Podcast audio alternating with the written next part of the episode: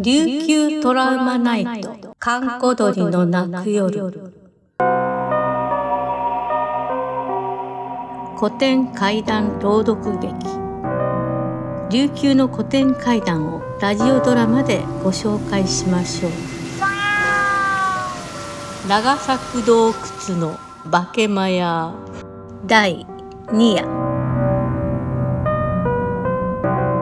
現在のギネワン市ガネゴ周辺にその昔人に化けることのできる大ナチマやつまり大泣きする猫と呼ばれた化け猫たちが暮らしていた。ある時一匹のメスの化け猫が人に恋をし猫たちの世界から人間の世界へと飛び出していった。その猫には人間を惑わす力があった。その力を使い彼女は一人の男性を恋に陥れた。青年はまんまと恋に落ち、二人はその後結婚することになった。うん。お前か。よく帰ってきたな。その後どうだった？長老、私は人の男に恋をしました。お前は何というひどいことを喋っているのか、分かっておるのか？ひどいことだとは思っていません。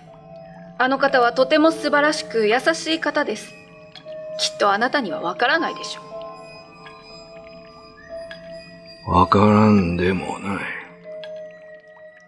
猫も人間も若いうちは血迷った行動に陥るものだ。月は輝き、やがてかけて、そこから現れるものは暗闇でしかない。お前もやがてそれに気づくだろう。私はあの人と幸せな家庭を持ちます。そして彼は本気で私のことを好きになってくれるに違いありません。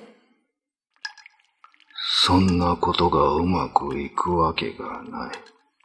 月はいつかかける。これをとどめておく魔法など存在しないのだ。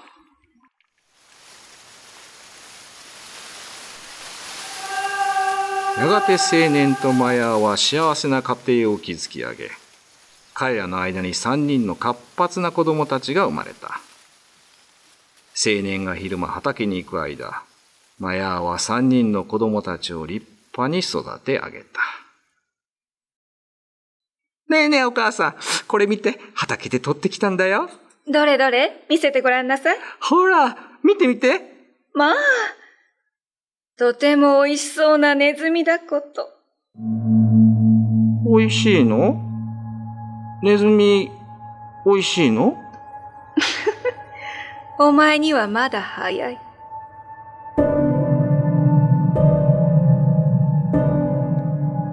マヤはネズミを子供の手から奪うと、そのまま納屋の後ろに駆け込んだ。子供たちの見えないところで、マヤは生きたネズミを頭からかじり取り、その血を吸い、内臓を嬉しそうに頬張った。これは私のごちそうなの。やがて少しずつ、いろんなことが日の光のもとにさらけ出される時が近づいていた。